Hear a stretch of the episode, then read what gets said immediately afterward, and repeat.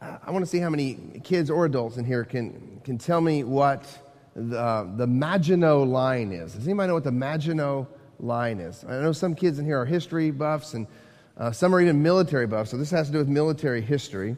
And Noah really likes military history, but I'm not even sure he knows what the Maginot Line is. And I hope I'm pronouncing that right. It's a French word. There, I'm sort of narrowing it down for you a little bit there. Does anyone know what the Maginot Line is? Anybody? Has anyone ever even heard of the Maginot Line?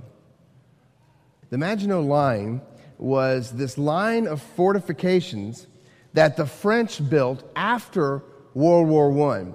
They built a whole long line of fortifications on their border with Germany. The intent was to prevent Germany from ever invading France ever again. And these fortifications were amazing. They were built out of concrete. They were bunkers, but they also had these concrete towers that came up out of the ground that had turrets on it so they could fire at the enemy. The underground bunker was absolutely amazing. It had electric trains that connected one bunker to the other. It was air conditioned, which for that time was quite a luxury. And so these underground bunkers called the Maginot Line, they ran for miles all along the border of France and Germany. It covered the entire border. And it was built with the intent that no one could ever invade France from Germany ever again. Matter of fact, it was so impressive that the French were very proud of their accomplishments. They actually poured most of their military spending into this line called the Maginot Line. And so they were very confident. They were very self-assured that the Germans could no longer come into France. That was after World War I. Of course, I think most of you know that in World War II, it took Germany a grand total of 5 weeks to deal with France, to come in and basically conquer France. What it was, they knew the Maginot Line was there. The Germans decided, we're going to outflank the Maginot Line. We're going to go through Belgium. And they came right down through Belgium. And the French, because they had spent all their money on the Maginot Line, actually didn't have the military equipment to deal with the ever-evolving modern warfare that was happening in World War II. Well, I bring that up to simply say that the French fell victim to what many countries and many people have fallen victim to over and over and over again throughout history, and that is the issue of pride and self-confidence, self-assurance, and this belief that no one can do anything to me or nothing's going to happen to me because I'm self-sufficient in and of myself. And that was the deal with the French, this Maginot Line. They thought no one could ever penetrate the Maginot Line. It's ironic that it sits there today as sort of this testimony. You can go and visit it today, these bunkers, but they were never ever used. They never actually used these bunkers at all because Germany never invaded from that direction. And so it stands as a monument to pride. Pride is one of the central themes in the passage we're looking at today. Today we're continuing our summer preaching series called A Summer in the Minors, which is a series of overview sermons, one sermon for each one of the 12 minor prophets.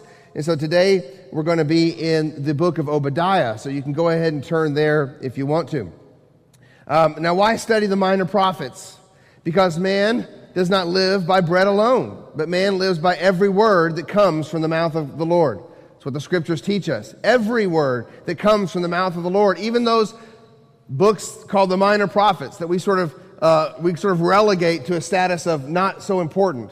They're not minor because they're less important. They're minor because they're smaller books, but they are just as important as any other part of Scripture because every word that comes from the mouth of the Lord is what we are to be living by. So we go to the minor prophets as well, and so today we preach from the book of Obadiah. So turn to Obadiah. We're going to read the whole book because it's a short book.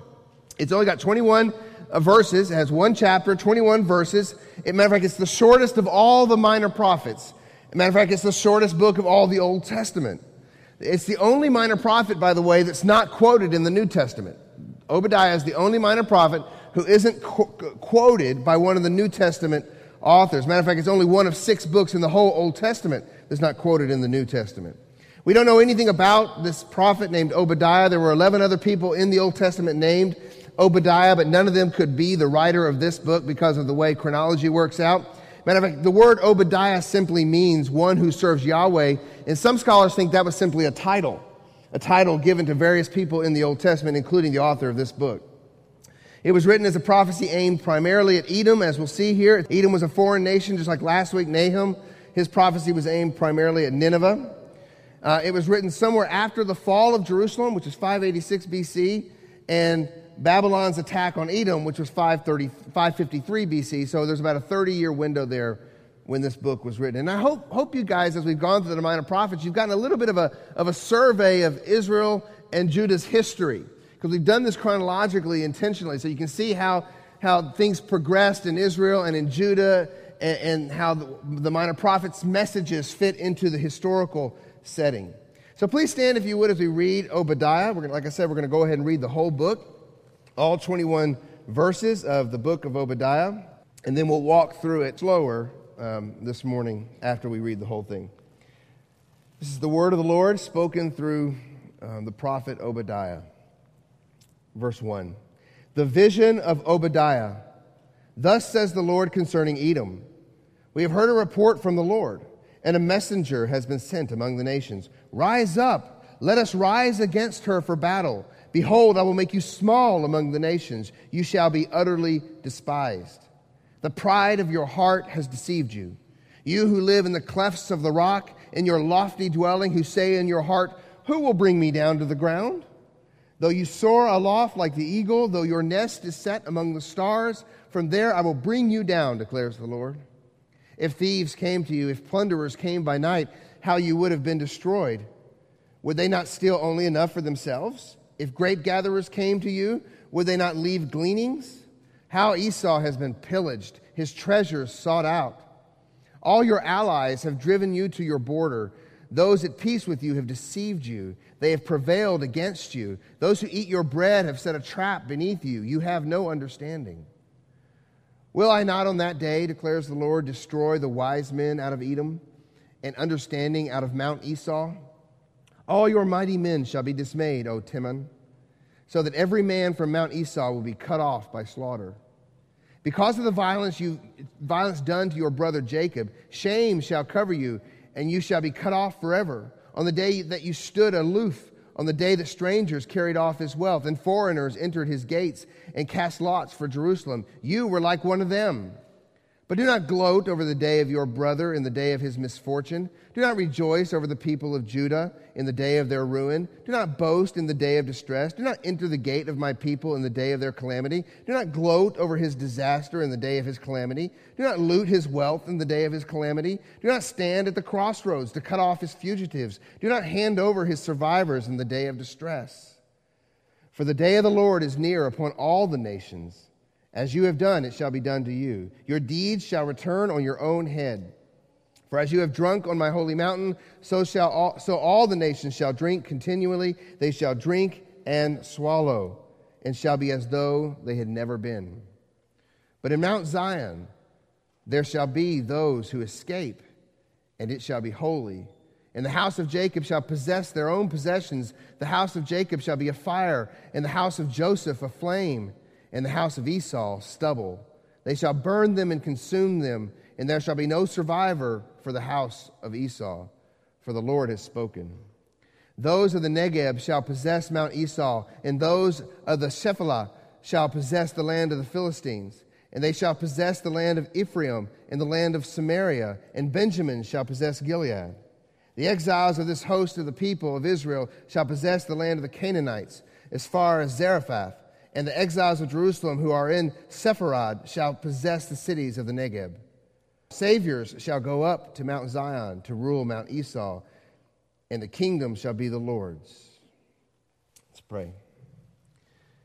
Heavenly Father, as we look at this book, which, Lord, we know from the stats I read last week is the second least preached book in all the Scriptures, I pray, Father, that we would be faithful to the Word. Lord, there is a word for the church today in this Old Testament minor prophet. We believe that every word that comes from your mouth is for our nourishment. And so we stand here with mouths open, desiring to be fed. But God, our natural taste buds don't want the word of God, so we need you to do some work in us this morning. May your Spirit make us ready to hear, open up our ears to hear, and may your Spirit grant me the grace to speak your word carefully and accurately this morning. We pray all this in Jesus' name. Amen. You may be seated. I want you to imagine the scene with me. It's 586 BC. You're a Jew, a citizen of Jerusalem. The Babylonians are sacking your city. They are killing and pillaging and committing all kinds of other atrocities that accompany ancient warfare. Somehow you make it outside the city, past the crumbling walls. The smoke in the air makes it hard to breathe. You see bodies piled high. The stench of death is in the air. You hear desperate screams and violent war cries. But then you hear another sound. It's the sound of laughing, the sound of taunting. You strain your eyes to look, and you notice a people standing on the adjoining hills watching Jerusalem burn. They're standing there like spectators, enjoying some theatrical performance or some athletic display. You know who they are. They're the Edomites, distant relatives of the Jews. But Babylon hasn't come for them. So the Edomites sit idly by and watch as the once mighty Zion crumbles under the Babylonian pressure. But worse than merely sitting back and observing their brother's plight, some of the Edomites are haughtily shouting out, lay it bare, down to its foundations. Worse yet, you see some of the Edomites running down and stopping the Jews who were trying to escape and happily turning them back over to the Babylonian raiders. You know that God has brought judgment upon Judah for all of her sins, including the sin of pride. But what about these Edomites? What about them, Lord? Was God going to forget the violent pride of the Edomites? If he judged his own people, was he not much more going to judge the Edomites? Well, the answer is that no, God would not overlook the Edomites' pride and their arrogance, and yes, he would judge them, and that's exactly what this book is all about, this prophecy of Obadiah. This prophetic work is a prophecy spoken against the people of Edom. If we're going to understand this book, we need to understand that Edom was more than just another one of the nations that bordered God's people. So who was Edom? Well, Edom were the descendants of Esau, Jacob's brother. You remember the story back in Genesis chapter 25, and we begin in verse 19 where you read of the birth of the twins Esau and Jacob, born to Isaac and Rebekah. We read that even before they were born, that there was this tussle. In the womb, they were fighting each other. We read in verse 22 of chapter 25 in Genesis. It says, the children struggled together within her, and she said, if it is thus, why is this happening to me? So she went to inquire of the Lord, and the Lord said to her, 2 nations are in your womb, and 2 peoples from within you shall be divided. The one shall be stronger than the other. The older shall serve the younger. So Jacob and Esau were battling even in the womb. And God had given a prophetic word to Rebekah here saying that the younger one, because Jacob would be born after Esau, the younger one would be the one who would rule. Well, they were born, and you remember that Esau came out of the womb first, and he was red and hairy all over. And that's the reason that the word Edom became associated with Esau, because the word Edom in the Hebrew is similar to the word for red in the Hebrew. So Esau and Jacob are born, and later that word red, it sort of attached itself to Esau. Later, you'll remember that it was red stew that Esau would desire so much that he was willing to part with his birthright and thereby despise the covenant promises of God that were tied to that birthright. Now, you know the story. Jacob, he gets the birthright for a bowl of soup, and then later Jacob tricks Esau out of his father's blessing. And then Esau would subsequently try to kill deceitful Jacob, and that would lead to Jacob running away out of the land of promise in order to save his own life. And from these 2 brothers came 2 nations. Israel, from Jacob. Jacob would be renamed Israel. And the other one, Esau, the nation that came from him would be Edom. And so Esau and Edom are more than just another nation. They're very much related to the Jews. And they're more than another nation because there's great symbolism attached here to who Edom is. Esau, who would become Edom, was the one who was not chosen by God. He was the one who despised God. He was even hated by God. Indeed, we'll read in a few weeks in Malachi these words from the Lord. It says, I have loved Jacob, but Esau I hated. And this love for Jacob and this hatred toward Esau was not based, we read in Romans 9, was not based upon any good that they had done or had not done. We know from Romans 9 that God chose whom he chose for his own providential electing purposes. Knowing all that, we must therefore see that Edom is more than just another nation surrounding Judah. Edom represents those who are not of God, those who are indeed God's enemies. We talked last week about how God does have enemies. Edom represents those who are God's enemies, those who despise God and are therefore despised by God. There are two camps in today's prophecy: those who are God's people, Jacob's people, Israel, and those who are God's enemies, Esau's people, Edom. And all people, even in this room, belong to one of two camps, either God's people or God's enemies. There is no in-between. I've said that many, many times. And if there's anything that stands as the mark, the characteristic of those who are not God's people, it is the sin of pride. The Edomites were a prideful people. They thought they were invincible, much like the Ninevites from last week and the French before World War II. They thought their position was unassailable. So God, like a warrior, was coming against them. We read these words at the very beginning of this prophecy. It says, "The vision of Obadiah, thus says the Lord God concerning Edom. We have heard a report from the Lord, and a messenger has been sent among the nations. Rise up, let her rise up for battle. Behold, I will make you small among the nations. You shall be utterly despised." So it's this warrior language of God. He himself is making war against the Edomites. God was going to bring them down, and he was going to bring them down because of their pride. So the first point in today's message is simply this. Okay, number one, God opposes the proud. Pride is the original sin. It is the fertile ground out of which all other sins spring forth. It is the first of the seven sins that God lists that he hates in Proverbs 6, verses 16 through 17. Pride is the supreme form of idolatry, for at its heart, it's an attempt to ungod God. That's what pride is, an attempt to ungod God. Thomas Watson once said that pride is a spiritual drunkenness. It flies up like wine into the brain and intoxicates it. It's an idolatry.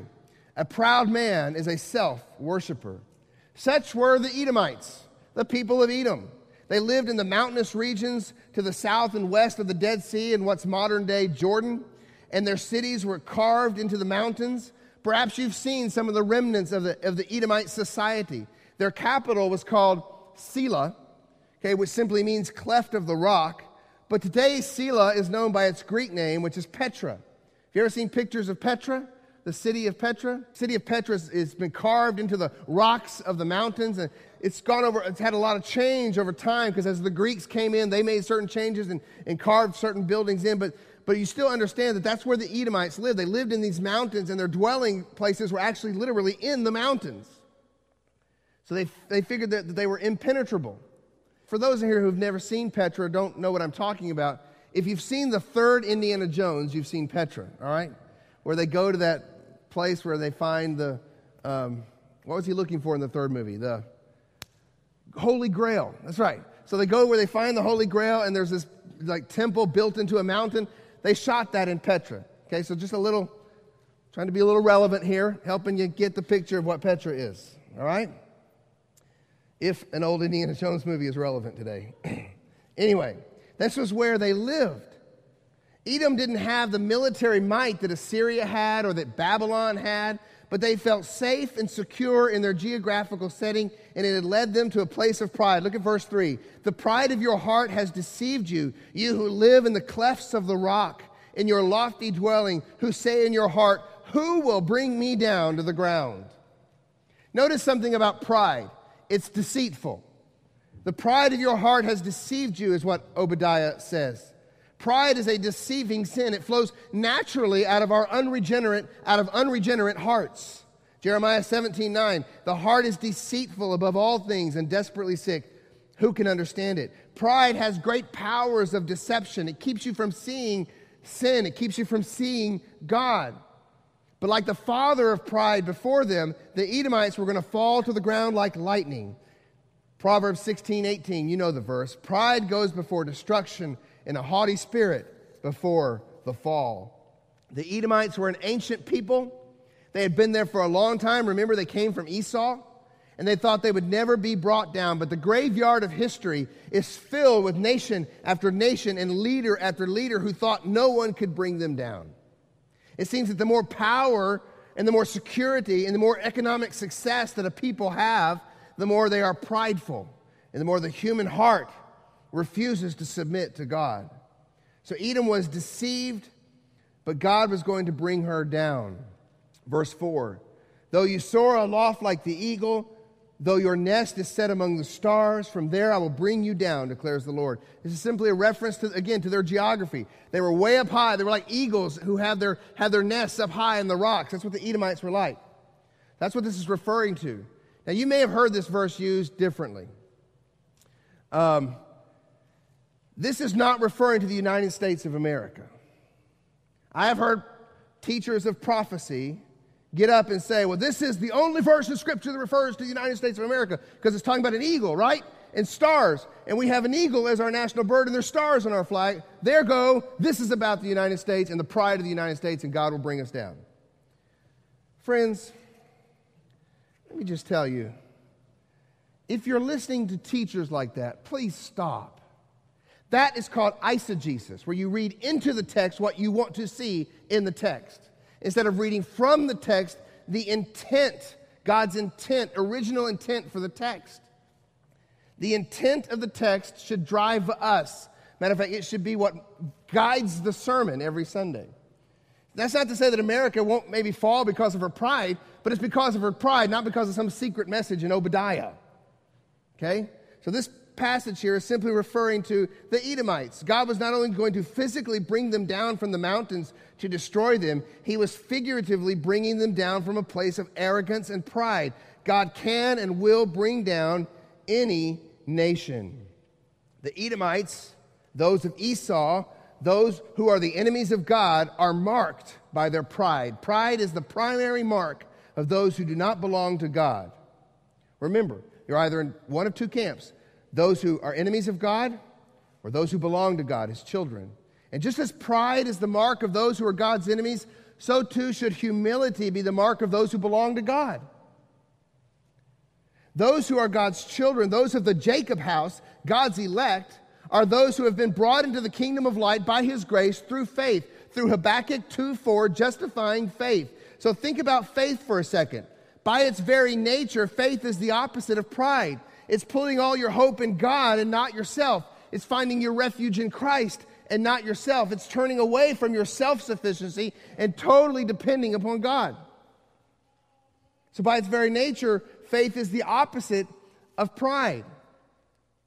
Saving faith involves being broken of your self-sufficiency and your arrogant pride, as we sang about in one of our songs. Until that happens, until God does that in the heart of a person, until that happens, then we're just like the Pharisee in Luke 18, recounting everything we had done and why God would be so blessed to have us on his team. But when we are humbled, we resemble that New Testament IRS agent who beat his breast and cried out, "God, be merciful to me, a sinner." Only when pride is overcome by the conviction of one's own sinfulness and wretchedness can conversion occur. If you have not been broken of your sin and your pride and your arrogance, my friend, you cannot have come to Christ. The only people that can come to Christ are broken people.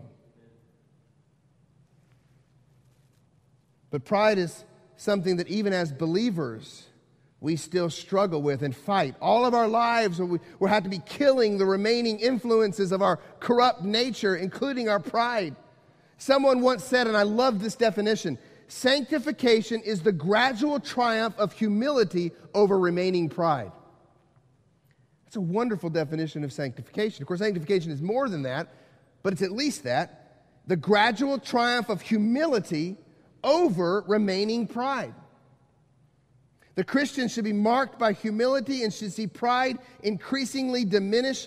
Pride produces unteachable, critical spirits, impatience, anger, self-pity, anxiety, and more. And these things should be diminishing as humility triumphs over pride in our lives. So humility is the primary mark of those who are in God's camp, the Jacob camp, and pride is the primary mark of those who are in the enemy camp, the Esau camp, the Edomite camp. And God must judge pride. By his very nature, he must resist the proud. Why do I say you can't be converted without being broken first? Because the scriptures say God resists the proud. He gives grace to the humble, the broken, the contrite. Verse 5, we look at God's comprehensive judgment here against Edom. If thieves came to you, if plunderers came by night, how you would have been destroyed. Would they not steal only enough for themselves? If grape gatherers came to you, would they not leave gleanings? How Esau has been pillaged, his treasures sought out. Well, this is basically simply saying that God's judgment is going to be so comprehensive, there ain't going to be nothing left. You know, other types of calamity that might come upon them, thieves and stuff like that, they may be able to recover from, but they're not going to recover from God's judgment. They're going to be left stripped bare. I don't know if anybody in here has ever had stuff robbed from you.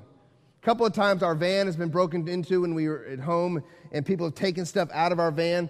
I think one time they stole a nebulizer, my daughter's nebulizer, but then they leave other things in there that are just as valuable, if not more valuable. I think when they stole the nebulizer, they left the cord behind that you needed to use it with. It's just crazy. So I don't know if some really asthmatic robber really needed a nebulizer that day or what, but just, you know, there was still stuff in the van, and we recovered. It was no big deal. When I was in college, though, I came back from working the summer in North Carolina, and I and two other college students, we had rented a storage bin where we kept all of our stuff, and we got back, and one of the guys says, hey, I need y'all to come down to the storage bin. So we go and we meet, and there is a hole that's been cut into the side of our storage bin, and there is nothing left. I mean, there is absolutely nothing in that storage bin. I mean, I think they actually took a broom to it when they were done and just swept up the dust. So they, you know, that's what it was like. It was just, everything was gone. Completely gone. And they took things that were totally worthless to them, things like my high school memorabilia and stuff like that, things that meant something to me but nothing to them. And after that experience, I felt totally violated and so low. You know, someone had taken something from you and utterly brought distress into your life as a result of it. That's what's happening here. God is going to come in and wipe them out totally. It's not going to be some little thing they're going to just bounce back from. Notice some other characteristics of pride in this text. We've already seen that pride is deceptive, but notice also that pride, because at its very heart it puts men above God, pride leads us to fear men and put our hope in men. That's what Edom did. But their faith in their fellow man proved to be their undoing. Verse 7, all your allies have driven you to your border. Those at peace with you have deceived you. They have prevailed against you. Those who eat your bread have set a trap beneath you. You have no understanding. They've been double-crossed. Pride foolishly leads us to put our hope in men instead of God. And I even see that in the church. When people are broken and hurt by the way someone even in the church has treated them. My friends, one of the reasons it's hard for us to overcome those type of situations is because we put our hope in men. We want to be liked by people. We want to be treated well by people. And then we get stabbed in the back, and it seems like all life falls apart. But you know what? If we'd find our hope and our comfort in Christ alone, then you know what? When people hurt us, we'll be able to recover a whole lot quicker. That pride that's in our heart that remains even in the believer tends to want us to put our hope in people. It tends to elevate people to the place that only God should have in our life. God is our sufficiency, not people, and even husband's wife, not even your husband or your wife, but God is your sufficiency. We've already seen that, as I said, that pride is deceptive, but we also see that pride is blinding. When it says here that you have no understanding, the NIV translates that you will not detect it. The Holman Christian Standard Version translates it this way: he will be unaware of it. The idea here is blindness. The Edomites are blind to the traps that are being set for them. So here is another characteristic of pride. Not only is it deceptive, not only does it lead us to put our hope in men, it blinds us to what's really going on. It blinds us to the truth.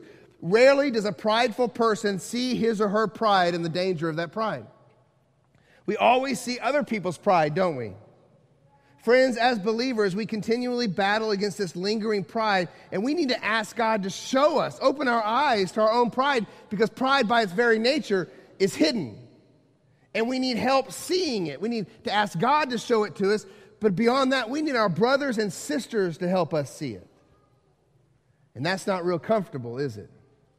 But that's the way the church should work. We should be helping each other see those remaining sins in our life and helping each other overcome those remaining sins in our life. We should be growing in sanctification together. So as humility triumphs over pride, that's a community project. The triumph of humility is not a private matter, it's a community matter. So I need you holding me accountable and showing me where I'm struggling and acting prideful, and you need me sharing that with you. God is allowing the blindness of the Edomites to lead them into destruction. Verse 8, will I not on that day declares the Lord, destroy the wise men out of Edom and understanding out of Mount Esau, and your mighty men shall be dismayed, O Teman, so that every man from Mount Esau shall be cut off by slaughter. Here we see yet another characteristic of pride. Pride puffs up, and it inflates our own view of our own wisdom and our own strength. Edom was putting its hope in its wise men and in its mighty men. Now, at first glance, you might be thinking that God is not judging Edom for false worship like he had in some of the other prophetic works we read, where God was judging the nations for their idolatry. But in reality, the idolatry on display here in Edom is the maximum type of idolatry, the idolatry of self. So God is judging them for their false worship. It's just the worst kind of idolatry. And God does indeed oppose the proud. The proud are his enemies, according to the scriptures. But we also see in this little book that God's people are opposed by the proud. God's people are opposed by the proud. God was judging Edom for their pride, and their pride was on great display as Edom mistreated the people of Judah. The people of God will always be mistreated by the proud. Those blinded by their own pride will direct the bulk of their ill will towards the people of God. If pride is the enemy of faith, then you understand why. And so I think sometimes we go through life and maybe someone says something ugly to us because we're a Christian, or we're on Facebook or whatever, or maybe you're out witnessing and someone's ugly to you. Understand that that's just pride fleshing itself out in their life, because the prideful people hate people of faith. Pride hates humility. And so when you tell a person, you know what?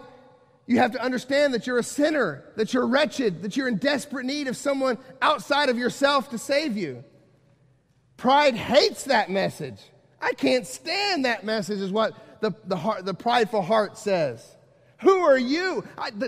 The gall of you to tell me I need to be saved, to tell me I'm a sinner. I mean, recently I had that experience where someone was just appalled that I called them a sinner. I mean, it's surprising. You kind of get into this kind of this rhythm of the Christian life where you just assume everyone knows that, right? Doesn't everyone just know they're a sinner? And then you tell someone, oh, well, that's because you're a sinner. Woo! That's pride. That's pride. And pride will bite back with vicious vitriol against that statement, against that assessment that we're sinners in need of salvation. God's people are always opposed by the proud. We see here that the Edomites hated God's people, and their hatred was on display as Jerusalem fell. Verse 10, because of the violence done to your brother Jacob, shame shall cover you, and you shall be cut off forever. So the finality of God's judgment was set because Edom's violence against his people. Well, what had they done? Well, first of all, they had stood by idly and watched as Judah was attacked. Verse 11, on the day that you stood aloof, on the day that strangers carried off his wealth, and foreigners entered his gates, you cast lots for Jerusalem, and you were like one of them. They should have come to the aid of their brothers. They should have defended them. But instead, we read that they acted like the Babylonians. They weren't actually the ones attacking Jerusalem, but the fact that they just stood back and allowed it to happen, the fact that they did that showed that they were actually part of the enemy camp. You see, pride puts our interest above others. That's how God's enemies act. But that should not be so for the Christian. Philippians 2:4, let each of you look not only to his own interests, but also to the interests of others. The Edomites had failed to be their brother's keeper. And not only that, they enjoyed and gloated over the destruction of Jerusalem. Verse 12, but do not gloat over the day of your brother and the day of his misfortune. Do not rejoice over the people of Judah in the day of their ruin. Do not boast in the day of distress. Do not enter the gate of my people in the day of their calamity. Do not gloat over his disaster in the day of his calamity. Let's pause right there. Do you see that there's something in the prideful human heart that finds joy in other people's distresses? That's another characteristic of pride. Why is that? Why does pride lead one to take pleasure in another person's misfortune? I think it's because it helps us to overlook our own inadequacies and failures. If I can find someone who's worse than me, it makes me feel good. That's pride. If you're honest, you all fight it. Well, at least we don't parent like that family. Whew. Well, at least our church doesn't do what that church does. Oh, my goodness. At least my marriage is smooth compared to that one. We find a certain amount of joy and satisfaction and sinful balm in looking at others' distresses.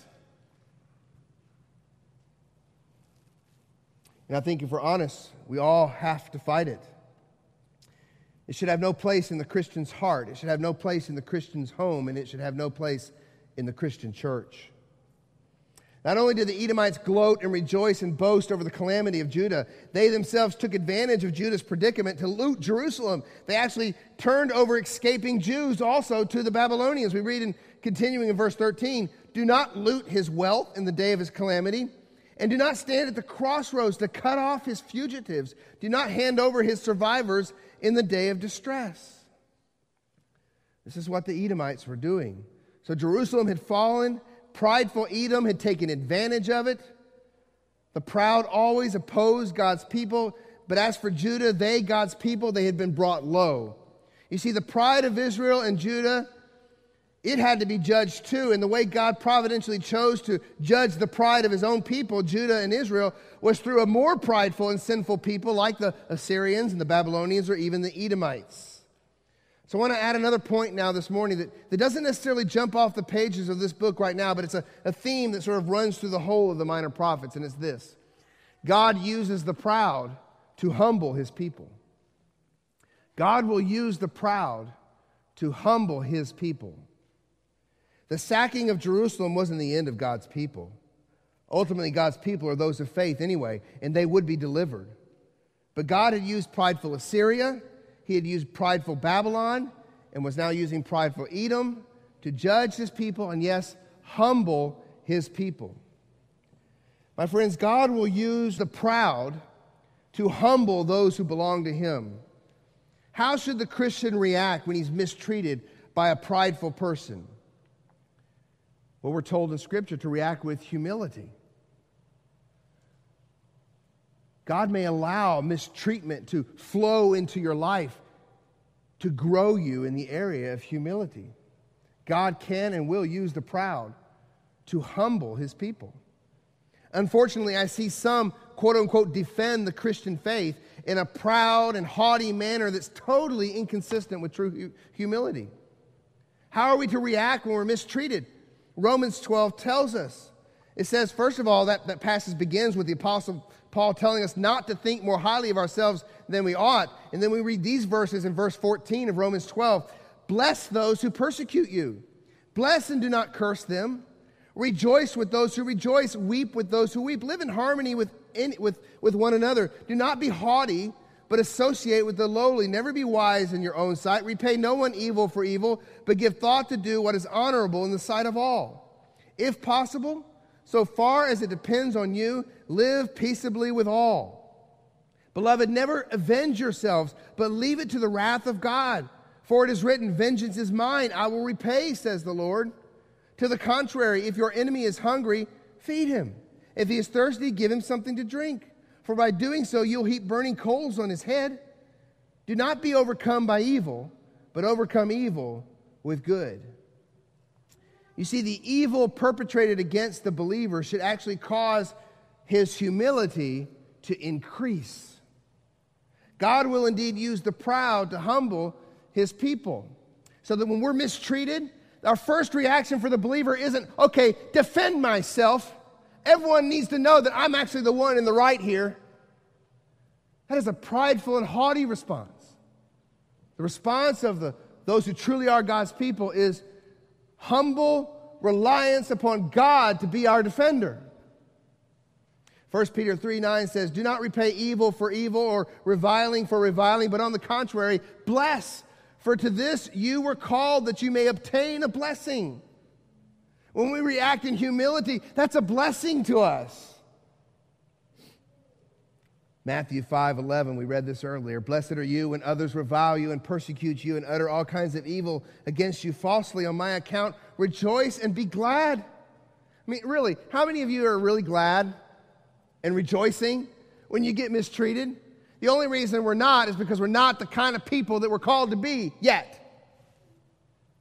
Rejoice and be glad, for your reward is great in heaven, for so they persecuted the prophets who were before you. Don't you see, God takes the vitriol meant against us, against his people, and he turns it on its head. It makes it into a blessing for us. It becomes a sanctifying experience. When we're mistreated by prideful people, we are to leave it in the hands of God, who judges justly and thereby allow room for his wrath. In turn, we will be blessed and we will grow in humility, and we need not worry. God will handle the proud. Matter of fact, this text now broadens from the pride of Edom to the pride of all the nations. Verse 15, for the day of the Lord is near upon all the nations. The day of the Lord, there's that phrase again. I'll remind you that the prophetic works of the minor prophets and all the prophecies of the Old Testament are oftentimes like mountain ranges. The prophet's looking at it as one prophecy. Okay, and some of the things that this prophecy is speaking about are nearer, things that are happening now, but some are things far off, and the day of the Lord is oftentimes multi-layered, and that's what the day of the Lord is here as well. The day of the Lord is near upon all the nations. As you have done, it shall be done to you. Your deeds shall return on your own head. For as you have drunk on my holy mountain, so all the nations shall drink continually. They shall drink and swallow, and shall be as though they had never been. This drinking is referring to the drinking of the cup of God's wrath. Remember, as Romans 12 teaches us, God will pour out his wrath upon all unbelievers, the proud and the arrogant. He will not forget the sins of his enemies. He will make his enemies drink the cup of his wrath. The proud, the enemy camp, the Esau tribe, whom God hated, they would not escape, and they would feel the full force of God's judgment. But as we have seen before, the day of the Lord brings not only judgment, it brings salvation. Verse 17, but in Mount Zion there shall be those who escape. Now that phrase, those who escape, it may be so in your translation, could be translated deliverance. But in Mount Zion there shall be deliverance, and it shall be holy. There are those who will be saved, those who have humbly turned to God, away from self, and putting faith in him alone. Mount Zion is always the place where Yahweh dwells with his people. Yet here is Jerusalem being sacked. So this prophecy was foreshadowing a greater Zion, a new Jerusalem. It was foreshadowing the deliverer who would come from God himself. He would be God with us, the God-man, Jesus. The New Testament tells us that Jesus is the new tabernacle. He's the new temple, and he's the new mount of God. God was going to punish the proud, but those who come humbly cast themselves by faith on the Messiah would be saved. From our New Testament perspective, we can see how much larger the fulfillment is than what Obadiah or any of the Jews of his day could have seen. The people of God is not limited to the Jewish remnant, but now reaches out to embrace all who trust Christ, Galatians 3:29. And if you are Christ, then you are Abraham's offspring, heirs according to the promise, Ephesians 3:6. This mystery is that the Gentiles are fellow heirs, members of the same body, and partakers of the promises in Christ Jesus through the gospel. So not only is the people of God larger than Obadiah could ever foresee, but the fulfillment of the promised land as well is bigger, and the fulfillment of God's children reigning with God forever in his kingdom is much, much, much bigger than Obadiah could have ever imagined. Which leads me to our final point, number 4. God graciously exalts the humble, and the humble are his people. God graciously exalts the humble, and the humble are his people. Verse 17 again, but in Mount Zion there shall be those who escape, and it shall be holy. And the house of Jacob shall possess their own possessions. The house of Jacob shall be a fire, and the house of Joseph a flame, and the house of Esau stubble. They shall burn them and consume them, and there shall be no survivor in the house of Esau, for the Lord has spoken." It says here the house of Jacob, and then it talks about the house of Joseph. Well, Joseph, friends, he wasn't part of the tribe of Judah. So this is referring here to a fuller group of people, all of God's people. All of God's people who are united to Christ, the true Israel, the obedient son. All of those who are united to Christ will see upon his second coming that he will deal with the enemies. He will burn and consume them. But on that day, those who are united to Christ will be exalted, for we will possess the earth and reign with Christ forever. Verse 19, those of the Negev shall possess Mount Esau, and those of the Shephelah shall possess the land of the Philistines. They shall possess the land of Ephraim and the land of Samaria, and Benjamin shall possess Gilead. The exiles of this host of the people of Israel shall possess the land of the Canaanites as far as Zarephath. And the exiles of Jerusalem who are in Sepharad shall possess the cities of Negev. Saviors shall go up to Mount Zion to rule Mount Esau, and the kingdom shall be the Lord's, the kingdom.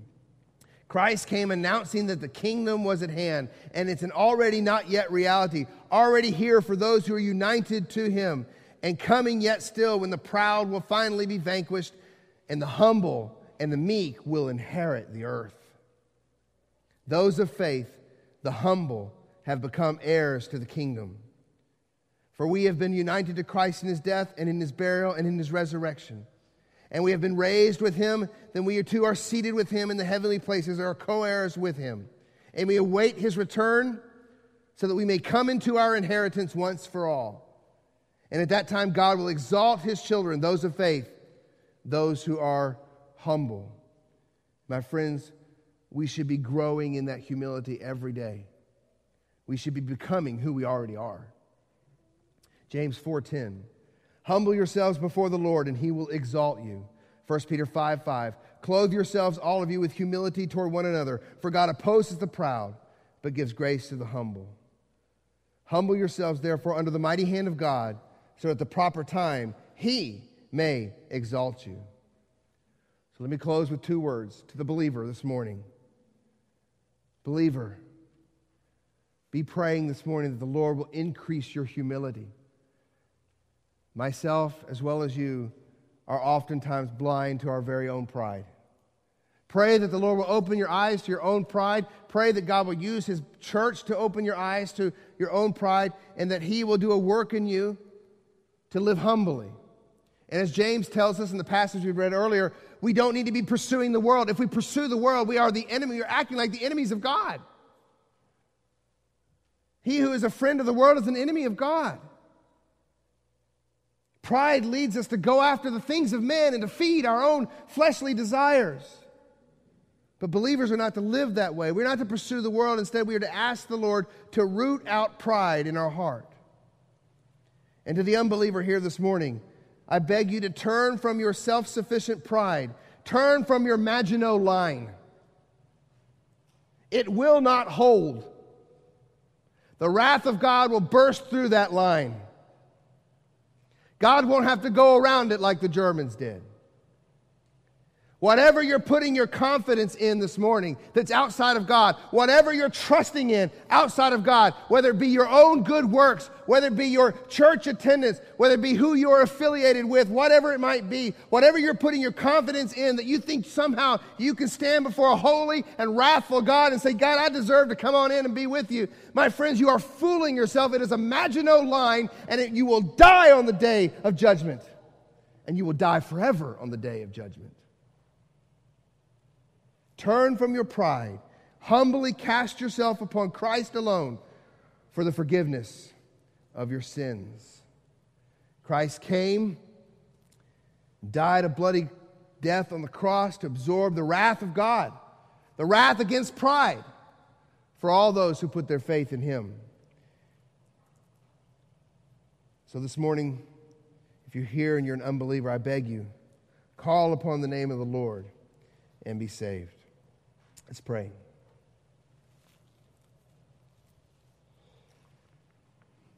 Heavenly Father, Lord, I think if we're all honest here this morning, myself included, there are so many areas of pride, so many outposts of that Maginot Line that are still standing erect in our hearts. things that we're putting our confidence in that's outside of you. And God, I think if we're honest, we realize we fall into pride so easily. We begin to think much of ourselves, begin to think much of our church, begin to think much of our marriage or our kids or whatever it might be. And though pride, or humility, I should say, Lord, though humility is not self-loathing, at the same time, humility is being honest about who we are. We are wretched individuals in desperate need of your mercy every day. So God, I pray that you'd help us to be honest. Pride is so deceitful. I know there's some in here this morning that are saying, well, I'm glad I've dealt with pride. Pride is so deceitful. So Father, I beg you, Lord, in all of our hearts, every single soul in this room this morning, that you would help us to see our pride. And there be any in here, Lord, who do not know you, who've never bowed their knee and confessed Jesus as Lord, I pray, Father, that they would understand this morning that they are in a perilous place. They are standing behind fortifications that will not stand on the day of judgment. Father, we ask this all in the precious name of Jesus. Amen.